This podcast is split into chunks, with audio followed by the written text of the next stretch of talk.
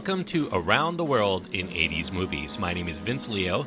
I'm the author of the film review website Qwipster.net. I invite you to check out over 4,000 of my written reviews. You can read there anytime. Qwipster.net is where to go. Q W I P S T E R.net. While you're there, I do encourage you to check out my other podcast called the Qwipster Film Review Podcast. You can search for the link on that website, qwipster.net.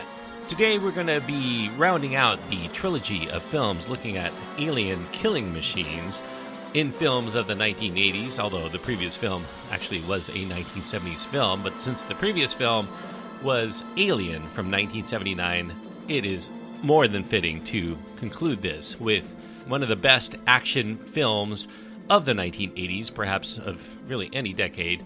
Aliens, the follow up to Alien by James Cameron. It's a 1986 film. It's rated R, just like the first one. It does have violence, sexual references, gore, scary images, and language. The runtime, well, it depends on which cut you watch. The theatrical cut runs 2 hours and 17 minutes. The director's cut runs 2 hours and 34 minutes. Sigourney Weaver is brought back for this film. She's really the only one brought back for reasons that I guess would be obvious from the first film. Carrie Henn, Paul Reiser, Michael Biehn, Bill Paxton, Lance Henriksen, William Hope, Jenette Goldstein, Al Matthews, and Mark Rolston are in the film. The director and the screenwriter is James Cameron. Now, as far as Alien and Aliens, I mean, we talk about these films together all of the time in film forums and whatnot. If you're just a fan of films in general and you've seen both films, you tend to lump them together and Many debates have raged on over decades as to whether Aliens is actually a better film than Alien, and I'm of two minds of it myself. If you ask me today, I would say what I typically say when it comes to the Alien films that Aliens is a fantastic 80s movie, and Alien is a fantastic movie of any era. I do consider Alien to be, quote unquote, a better film. I do consider Aliens, quote unquote, to be a more entertaining movie. Make of that whatever you will. Regardless of the conclusion for yourself, one thing is clear they are both exemplary works of science fiction cinema. Ultimately, wherever you stand is probably going to have more to do with what kinds of movies that you personally have a preference for. If you like intelligent, absorbing science fiction and atmospheric horror, Alien is probably your choice. If you like adrenaline charged action and mind blowing special effects, you'll probably give Aliens the nod. Or if you're anything like me, and I think a lot of people are who listen to this, you love both styles of movies. And if that's the case, you're in for a treat. Both films are near the top of the list, no matter which way you try to slice it. Now, Aliens is one of the greatest sequels ever made. It's the right way to do a sequel. It carries the storyline where the first film leaves off, and instead of regurgitating the formula, it ends up taking the story into an entirely new direction, and it does so without ever losing the momentum of the first film in the process. And there's also a maturation within the characters, all of whom change as the film drives forward instead of staying stuck in very shallow stereotypes.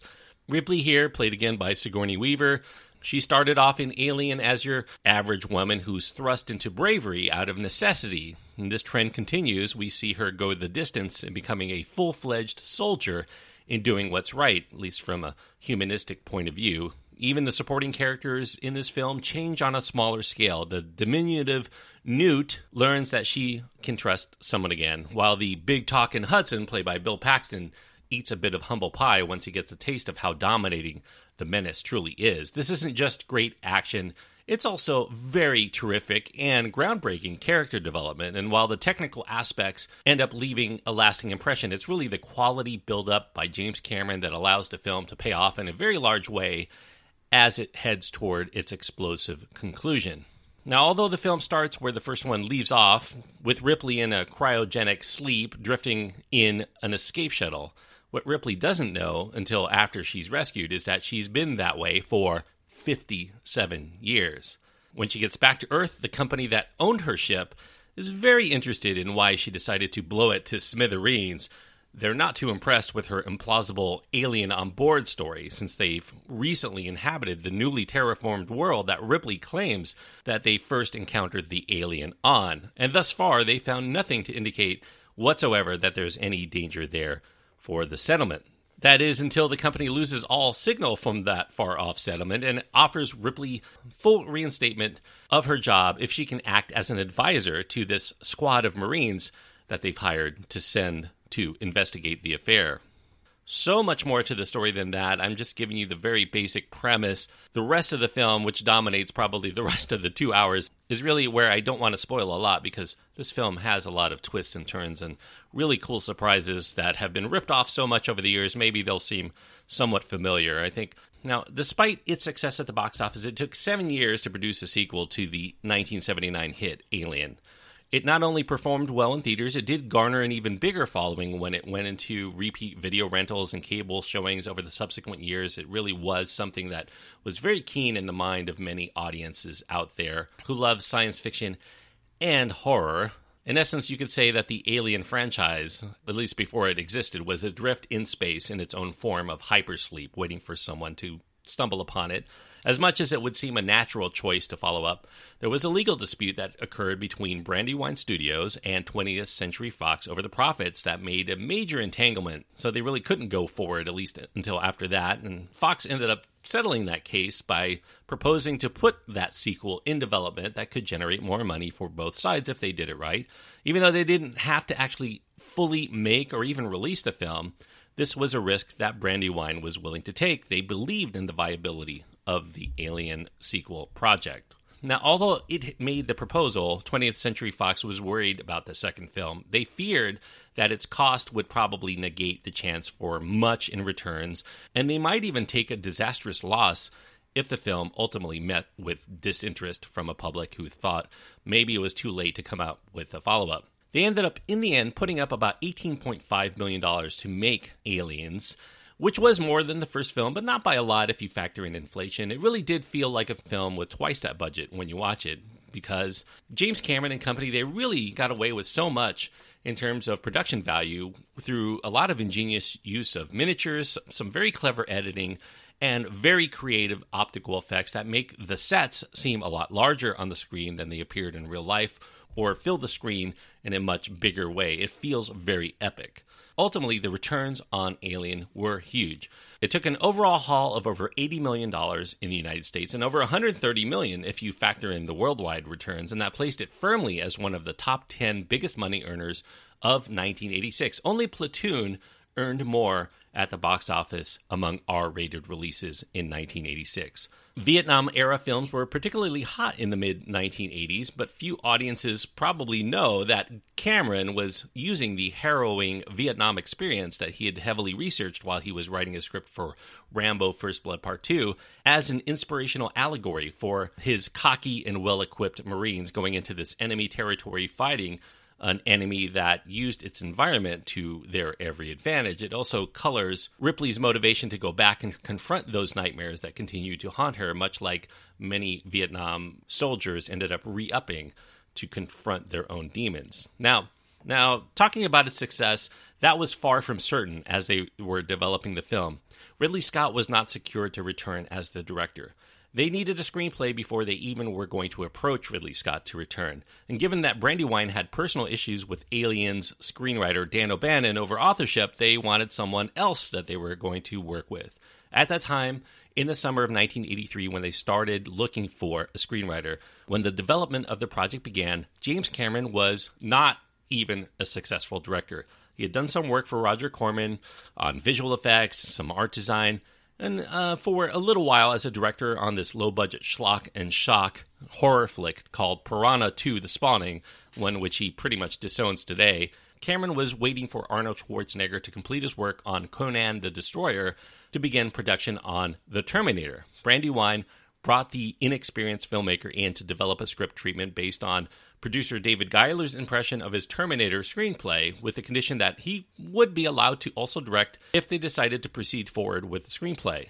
Their initial pitch was for Cameron to do a film that somewhat resembled a Spartacus, but it was set in space in the future. But James Cameron seemed uninterested in pursuing this, but he did seem very interested when one of the options that were thrown out there would be a follow up to the original 1979's Alien. It was then called Alien 2, but that was just a notion. It was so early in the conceptual phase that the only story element that they had included Ripley fighting alongside a group of futuristic soldiers and combating another alien at some point. Cameron was definitely interested in that. He ended up going to work. He completed a 42 page treatment in only three days. He considered the 1979 film to be perfect. It was unable to be replicated in his mind. The only way that he was going to make a follow up would be to take the ideas of the first film and then filter those into another genre, one that would bridge the gap between Alien and his own action oriented sci fi horror ideas that he developed for The Terminator, which at that time he didn't even know that people would be interested in seeing. Even with the success ultimately of The Terminator, Cameron, who had sold off the rights to the Terminator franchise for pretty much next to nothing for the right to actually be the director there, he did not have a great deal of financial leverage within the industry. But that would all change when The Terminator was released, and it proved to be a big hit. Brandywine eagerly accepted his treatment, and they pushed forward for him to take the helm of the project. They were so high on James Cameron's potential to make Alien 2 that they didn't even bother to ask Ridley Scott at all if he were interested in returning, something he subsequently has said hurt his feelings at the time, given that he thought that he had done a pretty fine job with the first film. The crew at Pinewood Studios, where they made Aliens, also felt that Ridley Scott should be the one to have directed its follow up as well, not only because he's British and Cameron a Canadian, although many at Pinewood still viewed him as an American director nonetheless. They also thought that Ridley Scott did a much better job in listening to them on the technical side. They had worked with him on several films up to that date. Cameron was a complete nobody at that point in their eyes. They never heard of him. And despite his disappointment, Ridley Scott did end up commending James Cameron for what he produced with the initial premise, and he calls Aliens a very good picture. Scott would eventually get to return to tell more stories in the Alien universe anyway, through the prequel series that he did to Alien much later in Prometheus and Alien Covenant. Despite the green light that was given to the film, 20th Century Fox was not as eager as Brandywine to push forward with it in the early phases in 1983. They felt that there were too many horror elements within the script there was not enough emphasis on building up the characters, even though the original film had even more horror and less character development than what was being proposed by the treatment. They were beginning to grow disinterested in this concept and even mulled over a deal to sell off the rights to the sequel altogether to the Rambo series production team, who Cameron was working with by providing the script for Rambo First Blood Part 2 during the same period in which he wrote the Aliens treatment, and he was also polishing up his Terminator script. So, a deal on selling off those rights could not be reached, though, and any sell off plans would end up falling through anyway when Fox would get a new head in 1984 in independent producer Lawrence Gordon. He was a collaborating partner with Brandywine's Walter Hill on the 1982 hit 48 Hours, and eventually Gordon would greenlight the project going forward. But still, 20th Century Fox, some of the other brass, balked at the proposal from Aliens producer and collaborating partner and soon to be wife, they got married during the production of Aliens, James Cameron's partner, Gale Anne Hurd. Professional budget crunchers at Fox estimated the cost to put all of the script ideas to film would easily cost about $35 million. They put a hard limit on the production of only $12 million if they were going to proceed forward. And that caused Hurd and Cameron to end up walking away, but, you know, only temporarily. Gordon vouched for Hurd's initial $15.5 million request in the end. He thought that making the sequel was a no brainer. And despite the budget crunching here with Fox's estimates, the film would end up getting made at about half of what they surmised it might cost. And it was completed on time. It was a win for all sides all around. The return of Hurd and Cameron, though, was a bit short lived during the production. They threatened to leave again due to Fox's refusal to publicly announce that Sigourney Weaver, who had been uninterested in the sequel until she ended up reading Cameron's script and loved the mother daughter aspects of the Newt Ripley story, she should publicly be announced as the only actor that they were seeking to reprise the role of Ellen Ripley. They felt that if they publicly announced it, that she and her agent would end up asking for a lot more money and they knew that the picture was not going to be made with her signing on, but they didn't want her to actually know it and have a big bargaining chip to negotiate with. To make the relationship even worse at the time, 20th Century Fox wanted Cameron to write an alternate script without Ripley in case negotiations with Sigourney Weaver fell through. He refused. He stated that no one would be interested in the sequel to Alien if Ripley is left out altogether. Cameron ultimately prevailed on that. Weaver would sign on for nearly $1 million and a percentage of the box office returns for the role. She only received $30,000 for her prior part in Alien, so this was a big raise for her for the franchise. She ended up getting a lot more money with each subsequent film that she did in this franchise $5.5 million for Alien 3 and about $11 million for Alien Resurrection. For her part, she also negotiated with Cameron that she should have a good deal of say into how her character, Ellen Ripley, would act or react in any given scene, something that James Cameron would come to appreciate and incorporate into his storyline for the motivation of the character, including her post traumatic stress nightmares and her maternal regrets and guilt that she felt when she unintentionally abandoned her only daughter, as well as her protective nature and her overwhelming sense of duty. And for her impressive acting effort, Sigourney Weaver would end up scoring her first Academy Award nomination for Best Actress, as well as a Golden Globe nomination. The Oscar nomination was the first ever for a woman in any action movie. So that was very notable. It was also one of seven Oscar nominations altogether for the film Aliens. It took two Oscars home for its visual effects as well as its sound editing. Even James Horner received a nomination for his score, deservedly so by all measures, which is even more amazing when you learn that he actually had to complete it in about three weeks, maybe even two weeks, depending on what you read. James Horner said he had to cannibalize elements from prior scores in order to make the deadline in the end, so he was not happy with what he put forward, but a lot of other people were even though it wasn't complete until mere days before the film's release date. In fact, the tensions grew so high between the director and the composer that Horner vowed that he would never work with James Cameron again. But obviously, if you know your movie history, they would eventually patch things up. Cameron secured the composer for his biggest films in his filmography, Titanic and Avatar. Now, as far as the other casting went, James Remar had been slotted to play Corporal Hicks, but he had some drug issues, some legal troubles shortly after the shooting began, and so Cameron ended up calling his Terminator co star, Michael Biehn at a moment's notice to fill in, which he did, and did so very admirably and memorably. Many actors here are playing against type, many characters play against stereotype. Cameron really fully enjoys subverting expectations based on who's playing the roles and how they may be initially perceived through Ripley's eyes and our eyes as well, given the events of the first film.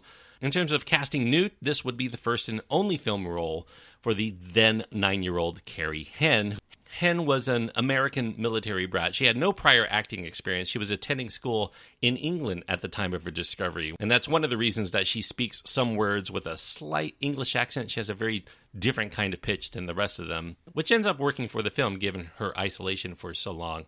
Henn would end up growing up to become a school teacher. She stopped acting after this. This was her first and only performance, but she would end up remaining in contact with Sigourney Weaver over the years. She regards Sigourney Weaver as a great mentor and friend. Now, once the film was completed, Fox was not happy with the overall length of the movie. It clocked in at about two and a half hours. Cameron, with the help of Hurd, ended up cutting out a little bit over 12 minutes, and that resulted in the 137 minute cut that was eventually released theatrically. Fox wanted to get the film's runtime down below the two hour and five minute mark. That cutoff was in order to increase the number of average daily showings per screen by one. Cameron and Hurd took another look at what they could cut out, but they felt that the film would not make sense or it would not pace well if another 12 minutes were excised from the film. They decided to stick to their guns.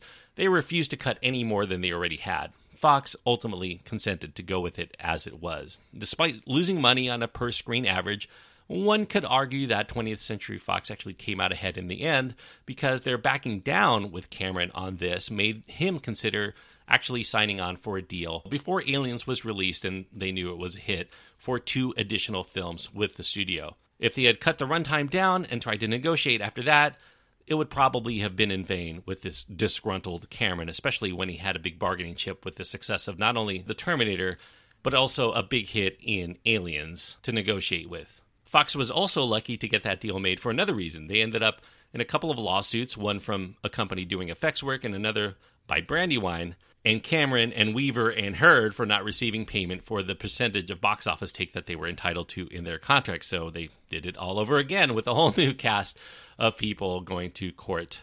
But Cameron was still under contract with them to produce the two films, which would be extended even more than that because he did work with them with The Abyss and True Lies and Titanic and Avatar. So, quite a lucrative relationship for Fox in the end.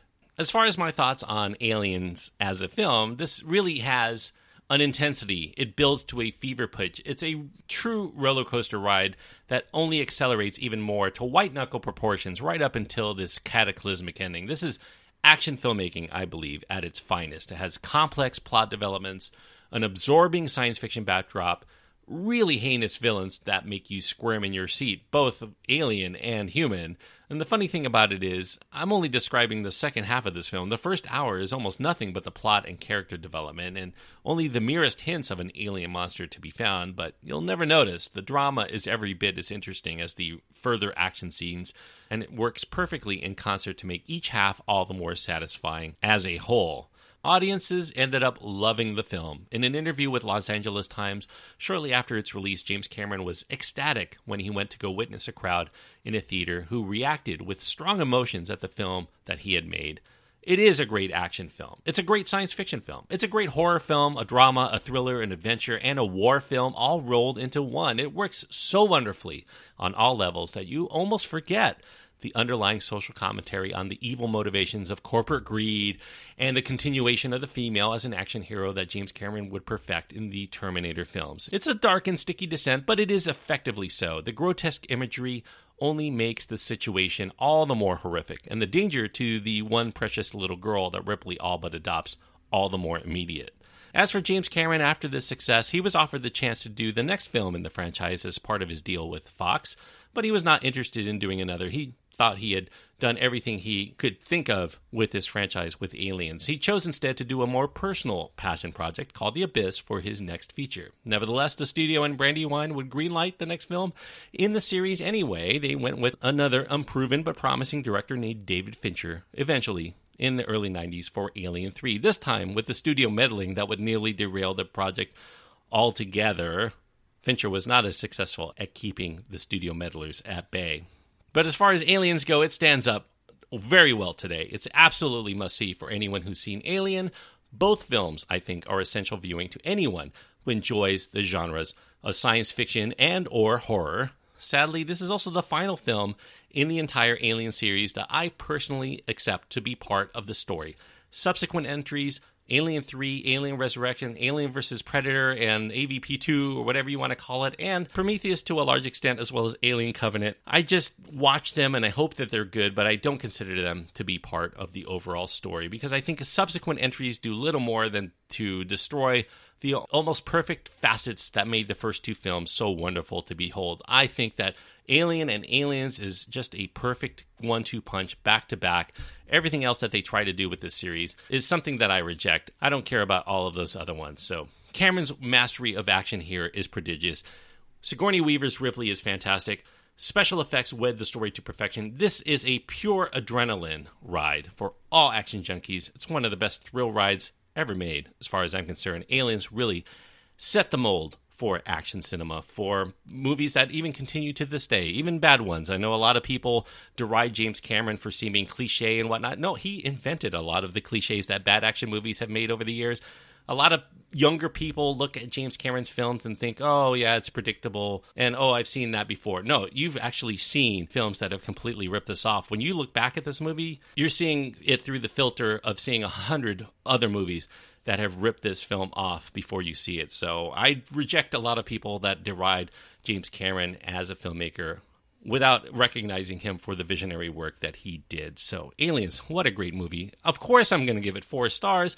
I gave the first one four stars, this one four stars. I do consider Alien to be the technically better movie, but if I'm going to watch a film in this franchise, it's probably going to be Aliens. It is just an exhilarating ride all the way. Now, the director's cut, which came out on video in Laserdisc form primarily, and then it came out on DVD and Blu ray, and it's pretty much the one that you get most often nowadays, and it's pretty much the only one that they show on TV showings. It's 17 minutes longer. It fills in some action sequences, especially regarding the use of sentry guns. It's shows the discovery of the alien ship by Newt's family. It introduces us to a sub story revealing that Ellen Ripley had a daughter named Amanda who would grow up and grow old and eventually die while she was in hypersleep. In fact, the picture of the elderly daughter is actually a shot of Sigourney Weaver's real life mother. Reportedly the impetus for the special edition. Now special editions were not common when this was released. It actually was kind of one of the first ones to be released in a special edition.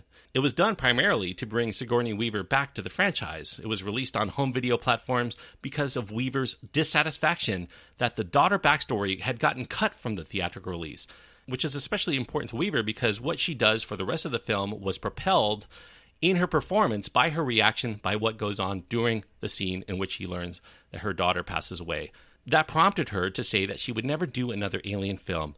This was a compromise to get her to come back and do Alien 3, in addition to a lot of money. The director's cut is really the only one I kind of watched today, although I would encourage you, if you haven't seen this film at all, start with the theatrical cut you're probably going to love the film enough to rewatch it again with the special edition and see it in a whole new light. It's really a fantastic viewing experience either way, but I do recommend ultimately the special edition over the theatrical cut. But I don't think the theatrical cut is nearly as interesting if you go at it the other way around. So, four stars out of four for Aliens.